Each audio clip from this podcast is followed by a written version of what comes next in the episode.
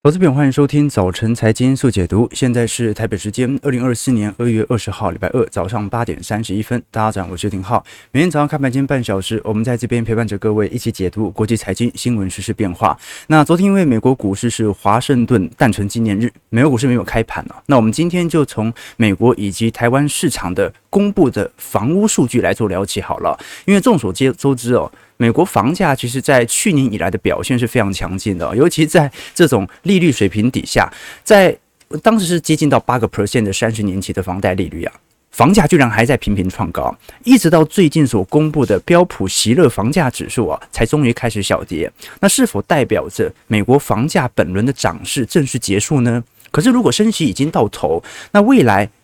降息的几率已经远远大于升息几率的时候，房价还会有回调空间吗？再来，我们也观察到，财政部在上礼拜公布了一百一十二年度个人出售房屋之财产交易所得规定啊，针对一四年取得房屋房地总成交金额达到一定门槛的定义予以扩大啊，这是很明显啊，现在呃进行豪宅上的管制哦，或者豪宅上的打炒房哦，它也不是针对现在的豪宅啊，针对一六年、一四年以前的。那现在扩大整个豪宅的标准，也就是把呃整体豪宅的总价开始下修以后啊。会不会对于二零二四年的房市造成新一波的冲击？还是说，这更像是一种新政府即将上任的政治表态，那到底会不会大幅的影响房市表现呢？我们今天就从美台房市来做一些观察和留意。那我们先观察在美国标普席勒房价全美指数的变化。好，这一次公布的数据是十一月，它通常是落后三个月来做公布哦。这一次十一月份的美国房价比十月份还要下滑了零点二 percent，虽然这看起来不是很多啊，可是我们要知道。这个是二零二三年元月份以来首次单月下滑，美国房价已经涨了一年了，好不容易才看到这个跌零点二 percent。那十月份的房贷利率哦，这一次由于降息预期的延后啊，是有适度的上升，达到二十多年以来的最高，所以当时本来。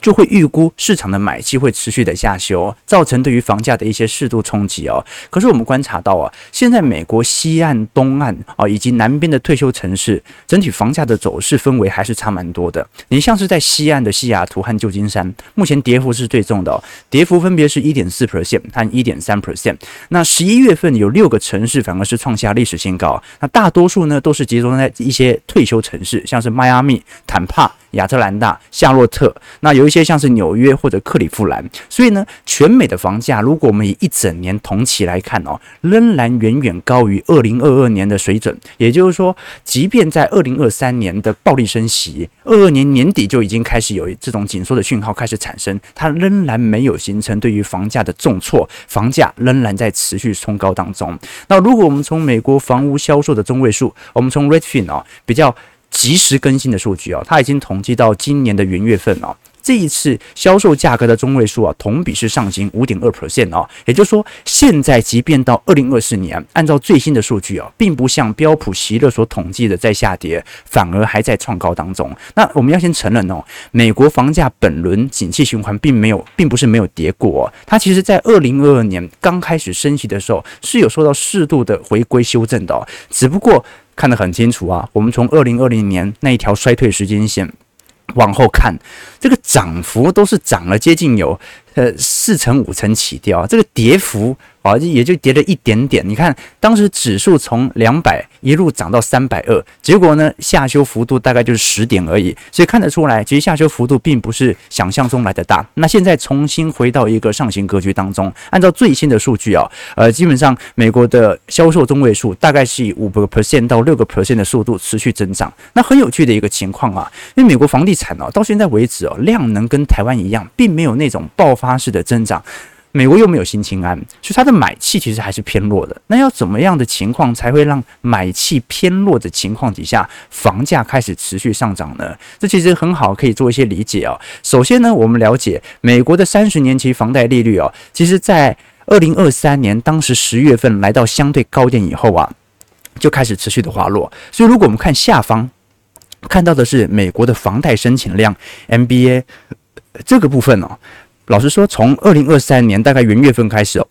它就是一个一路的下行格局，也是刚好在房贷利率见顶以后，它的房贷的申请量刚好见底。开始拐头上弯。那虽然现在有点适度的下修，但很有可能呢、啊，在今年元月份、二月份的下修，只是因为大家的降息预期延后，所以诶，那我再再晚一点好了，再晚一点，我就等到时候联总会宣布降息，看房贷利率有没有更进一步下滑的空间。所以现在来看哦，美国的刚性买盘，由于长年期的成屋库存的低迷哦，它始终存在，但它一直在等。好，第一波的买盘已经出现了，因为就是反正现在房贷利率已经六趴多了嘛。至少不像前阵子快要接近八趴来的这么贵，真的很急需要买房的这些人，他已经第一波已经开始上车了。那现在就是看第二波，第二波买房的这些人，他很重视这个利率水平的下滑，所以反而是要观察未来降息预期的发酵。那事实上我们可以观察到啊，这不禁让投资朋友开始有点好奇哦。那是不是说现在房价在涨，但是买气没有想象中来的离谱？那房价涨是不是就是虚的？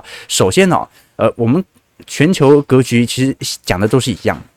就泡沫的产生哦，它一定是发生在供给严重过剩的情况底下。你需求过剩啊，或者刚性买盘始终存在，它是不见然会形成重大泡沫的。那我们就观察零八年、零七年当时的泡沫的终始原因。一方面当然是属于放贷条件的一个放宽了，但是一个更重要的原因是因为供给数量快速的放大。我们可以观察到，当时在二零零七年到二零零八年，美国的成屋库存啊，很明显啊，这个水准大概都是三百六十万栋以上的，但现在而言，也不过就是一百一十万栋啊。当时的美国成屋库存的周转天数啊，大概是。一年又多两个月左右，现在呢才二点五个月。好，这换句话说，现在美国的成屋库存难看啊，第一。这个销售速度很快，它没有那种严重的泡沫问题，因为供给面还是偏少的。那第二点呢、这个从实体总量来看也是偏低的。可是我们都很清楚哦，美国人口不像台湾是常年在一个下行格局哦，美国人口长期来看是不断的流入的，所以还在持续创高当中。好了，那现在就有些投资人会认为啦，可是这样子下去哦，为什么对于房价不会形成另外一种利率上的冲击？那就是搞不好会有人违约啊。你看，美国三十年期房贷利率啊，去年中旬曾经接近到八个 percent。那为什么利率这么高，房贷的违约率却是极低无比？目前整个美国市场当中哦，违约率也是非常非常低的哦，连两个 percent 都没有到。那这是什么原因呢？我们过去跟很多投投资朋友提过，就在接近八 percent 的房贷利率底下，照来讲哦，你三百万的贷款哦，哦，或者说三十年期的等额本息哦，大概。以三趴计算呐、每个月还款只需要一万块，那现在等于加了一倍，那这是什么原因呢？第一个，美国购房者大多数采取固定利率哦，也就是说，不是所有人都是买在七个 percent 接近八个 percent 的房贷水平，有很多人早就买好了，所以这阵子利率水平大幅升高，量能不就在缩吗？这说明没有那么多人绑在这么高的利率啊、哦。那第二件事情呢，是美国购房者，因为他已经采取固定利率了，他如果真的要绑。通常他会比较谨慎的去衡量未来的还款能力，好，所以我们具体观察，美国到目前为止的房贷的违约率哦，仍然保持相对低迷的阶段，它跟我们看到的车贷或者信用卡贷款完全不一样。那么，如果我们是从整个供给方的角度来做思考哦，美国现在成屋库存已经偏低了，但是由于量能没有快速的放大，导致美国在元月份。单户新屋的开工量啊，仍然在持续下滑当中啊，在元月份呢、啊，是比十二月份还下滑了四点七 percent 啊。经过季节后的调整，大概是一百万套啊。那单户的住宅开工量是一百零五万套，这个远远比市场预期的还要来得低啊。这也说明，现在整个美国的供给商、房屋建造者，他也不太愿意呃新建更多的房屋。为什么？因为虽然房市没有泡沫的问题，但是现在买气的确也不如当时二零年到二一年这段时间还要来得热烈。好，所以我们基本上可以肯定啊，就是说美国的房市啊，基本上就是稳健的靠刚需来做支撑。那事实上，我们也观察到，如果是把新屋价格跟中古屋价格当中的差价，其实在过去几个月已经持续的缩小啊。当时在二零二三年十一月份啊，曾经差价来到三万八千美金，到现在仅仅缩到三万块了啊。这说明的确。确啊，美国的预售屋、新城屋本身的售价也在缓步的下滑当中，而中古屋仍然有持续所推升的空间存在。所以，到底我们讲说美国的房屋问题哦，为什么最近很多有些人在聊这个美国地区银行最近不是暴雷吗？那暴雷当下，大家都很恐慌，美国的住宅市场会不会形成更进一步的冲击？但其实我们讲的并不是住宅市场，我们讲的其实是商用不动产市场。这个仍然是美国在中小型地区银行最为担心的问题。所以，美国的住宅市场是没什么问题的，真正的焦点在不动产啊，商用不动产市场。那我们具体观察，在商用不动产啊，它主要受到的是属于租金大幅减少的冲击。过去我们讲的 REITs 啊，商用不动产，不管是 Shopping Mall。不管是一些厂办还是白领的办公室哦，通常是过往在都会地区非常重要的营收来源。为什么？因为它非常非常之稳定啊，在全球的大城市就这几个嘛。那现在的问题在于，在后疫情时代以后啊，大量的白领啊离开原本的。办公地区可能开始采取远程工作，甚至是就业形态的改变。前阵子我们也看到啊，在二零二三年年初，科技业的裁员现象也导致了更多人采取远距工作，这是导致美国的商办空置率是居高不下，现在重新创到十九点六 percent 啊，几乎创下在过去四十年以来的新高。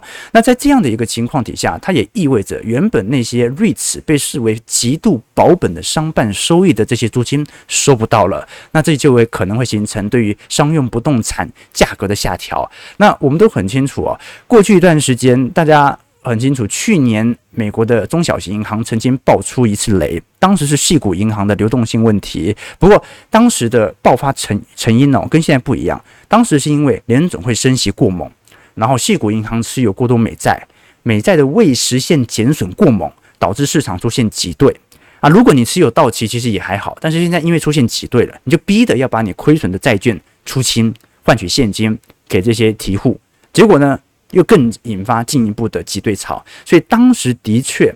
引起了中小型银行的连环的冲击哦。那这一次美国地区银行，呃，纽约地区银行所形成的冲击哦，就跟现在。当时是完全不一样。第一个哈啊，因为债券当时已经受到美国 BTFP 联总会机制的保护哦，所以你可以观察到，这次纽约社区银行哦，虽然股价重挫了接近五成，但是美国股市却是成功的站上五千点。那到底美国纽约地区银行它到底是如何暴雷的呢？很明显嘛。并不是来自于债券问题，而是来自于商用不动产。这些银行哦，本身持有过多，我们看到的美国的商用不动产，不管是信贷规模还是实体的呃租金收益哦，那本身每间银行都会有自己的信贷控制。但是呢，对于纽约地区银行来看，这一次很明显就是资不抵债了，有五点五亿美元的信贷损失哦，都是集中在商办以及公寓贷款的违约。所以哦，如果你的确观察美国的商办扣制率啊，真的是蛮高的。那现在的问题就在于啊，它有没有可能形成连环爆呢？我认为难度非常高。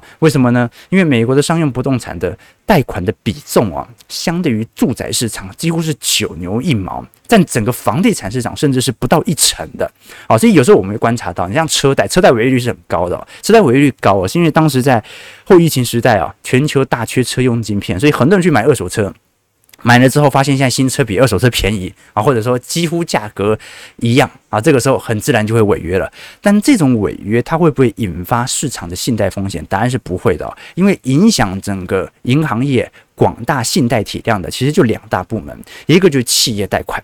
另外一个就是我们看到的住宅贷款。啊，那其他的商用不动产啦、车贷啦、学贷啦，啊，那可能都是小问题，也不是说不严重，但是它的问题远远不及这两大部门来的严重。那企业贷款，大家看到了，至少从总体体量而言，目前企业的复苏获利是在复苏当中的。那住宅贷款，刚才也看到，那违约率低得离谱啊，还在创新低诶。好，所以哦。呃，有可能有影响，但是它也仅限属于这些中小型银行的一个区域和范围。事实上，我们还是可以观察得很清楚啊，这是一个长期结构的现象了。美国现在全美的控制率大概已经上行到十八 percent，其他像是纽泽西是十九 percent 啊，啊，你像是丹佛二十二 percent 啊，啊，那 Houston 有二十四 percent，其实都算是蛮高的啊，也提供投资朋友做一些参考了。好，那我们回过头来聊一下台湾房市的变化啊，最近大家比较关注的一个消息哦，是财政部最近哦。扩大豪宅的认定标准课税哦，那住商呢，他就统计了一百一十二年哦，屋龄十年以上，因为你要一六年以前哦，才会受到这种巨税的攻击，什么意思呢？呃，我们都很清楚啦，就说对于豪宅上的管制哦，大概可以分为两项部门，一个就是央行，好，央行它是控制利率和房贷成数，好，那利率基本上跟市场一样啦，主要是房贷成数的控制，呃，豪宅最多的房贷成数，我觉得就是四成嘛。哦，所以你可能买个一亿的房子啊，你可能要拿六千万的自备款这样子啊。好，这个就是控制你的放贷成数，那你的杠杆就不能敲太高嘛。那行政部门的部分哦，啊，主要分为房地合一税啊和房屋税。房地合一税是一六年以后啊，现在就是统一一起纳入算了嘛，所以一六年以后的豪宅。虽然没有人买卖了，很少了，但是也受到的影响不是特别大。现在主要是针对一六年以前，因为以前是纳入所得税嘛，这个时候就是重税。那另外一个就是囤房税，所以现在把豪宅的规定啊，或者说豪宅的标准给下修，它很明显哦，它打房哦打得也很急，他也不是打现在买豪宅的人，好，他买的是一六年以前买豪宅的这群人，好，受到的压力就很大了。我们都很清楚，这一次，呃呃，当时啦，就是说。整体针对豪宅的定义哦，台北市是七千万，啊，新北市是六千万，其他地区是四千万。那这一次哦，呃，上周公告的部分是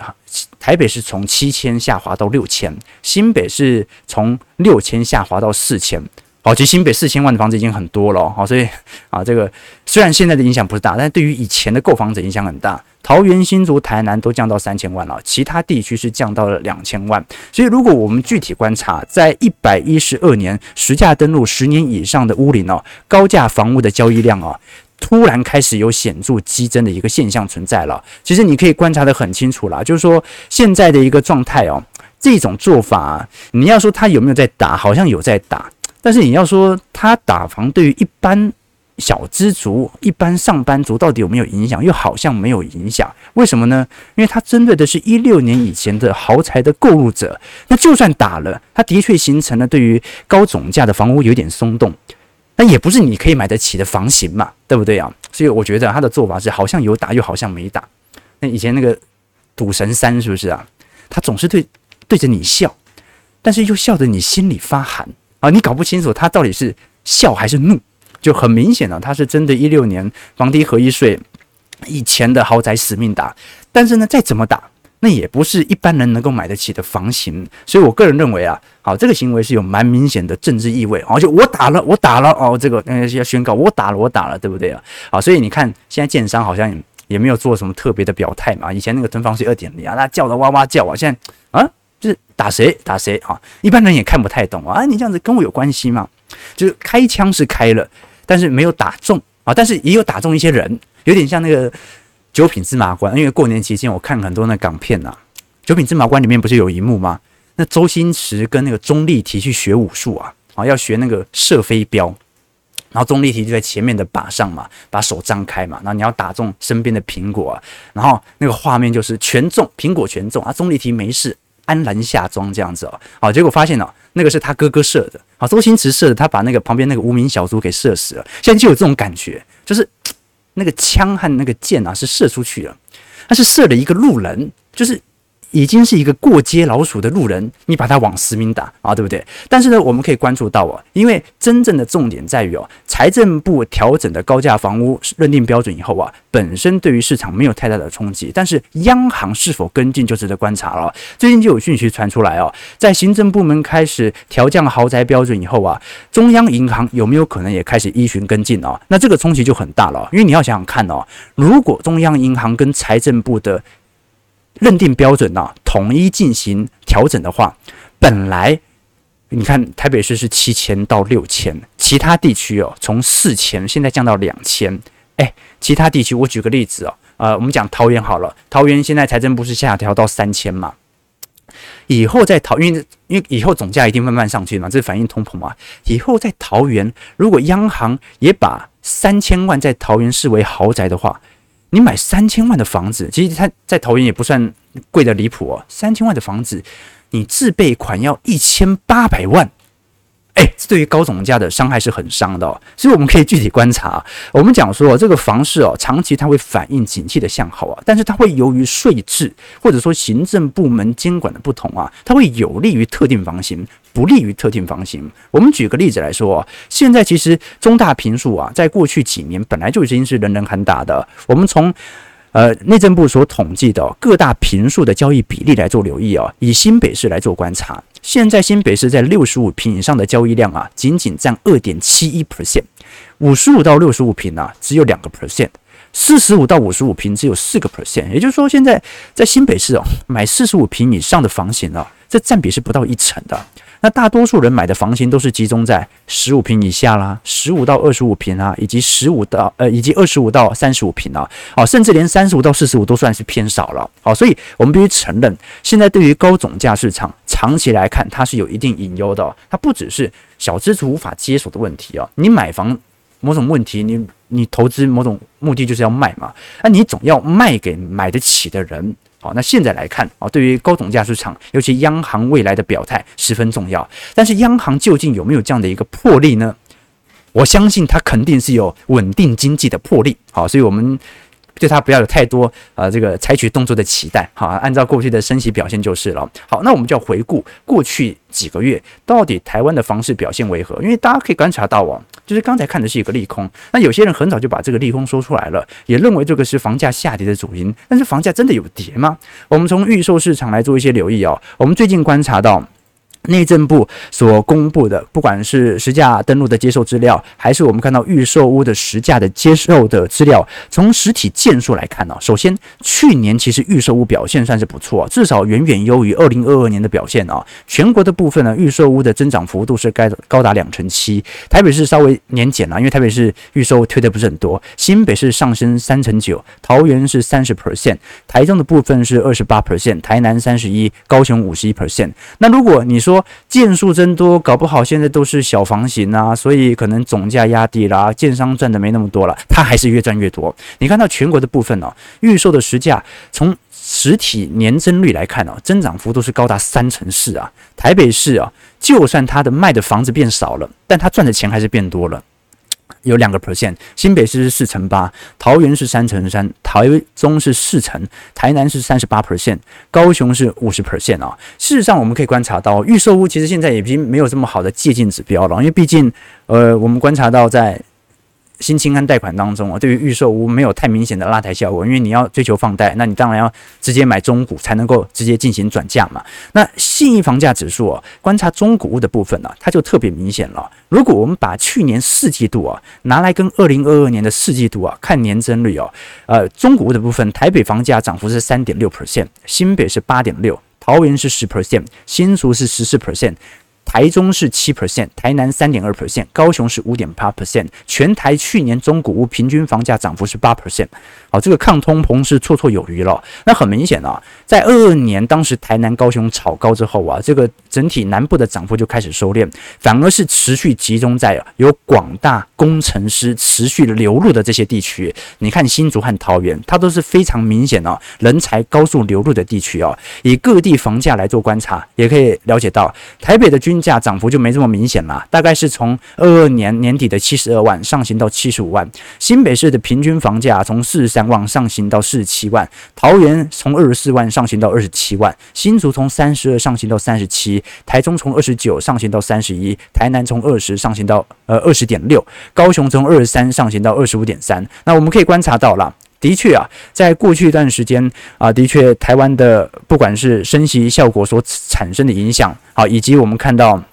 囤房税二点零，当然，对于过去一段时间，政府是有采取适度的信用管制的，但是房价的走势哦，仍然是相对看起来比较稳健的。那我们这个时候就要了解了，到底市场的利空它的真正缘由是什么呢？我们可以从几个角度来做一些思考啦。现在市场上啊，认为二零二四年相对房市比较悲观的理由啊，第一个就是啊，这个新政府要做一些表态嘛，啊，选举因素，选举后的不确定性因素消失以后啊，虽然观望的买盘会开始重新回流。啊，可是呢，你也很难想象啊，新总统上任以后他会做出什么样的事情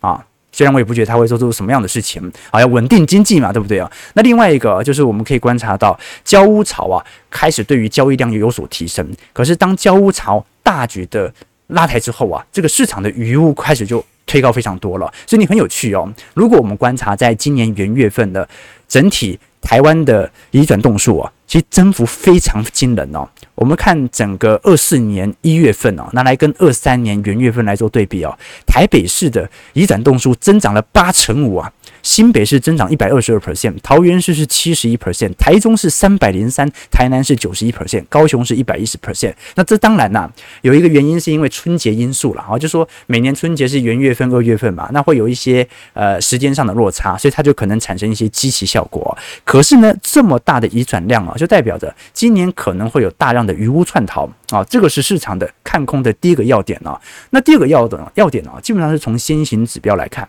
因为我们看到的房屋数据啊，尤其是实价登录啊。你实体的单价的变动，它其实都是一个高度的落后数据。那你要看建商怎么想的，你就必须从住宅的建造核发以及住宅的始造核发，它的一个先后进程来做一些留意哦。我们从建造量来看呢，除了台北哦现在还在增长以外啊，新北、桃园、台中、台南、高雄全部都在下滑。诶，建造的核发在高速下滑，那不就意味着市场上的新建意愿正在快速滑落嘛？我们按照过往的格局来做思考啊，通常啊，当建造和使造以及开工数形成死亡交叉的时候，整体而言就是房市确立走空的一个关键要点。只不过呢，我们要具体留意啊，因为建造它是始造，呃，它建造它是开工的领先指标嘛，那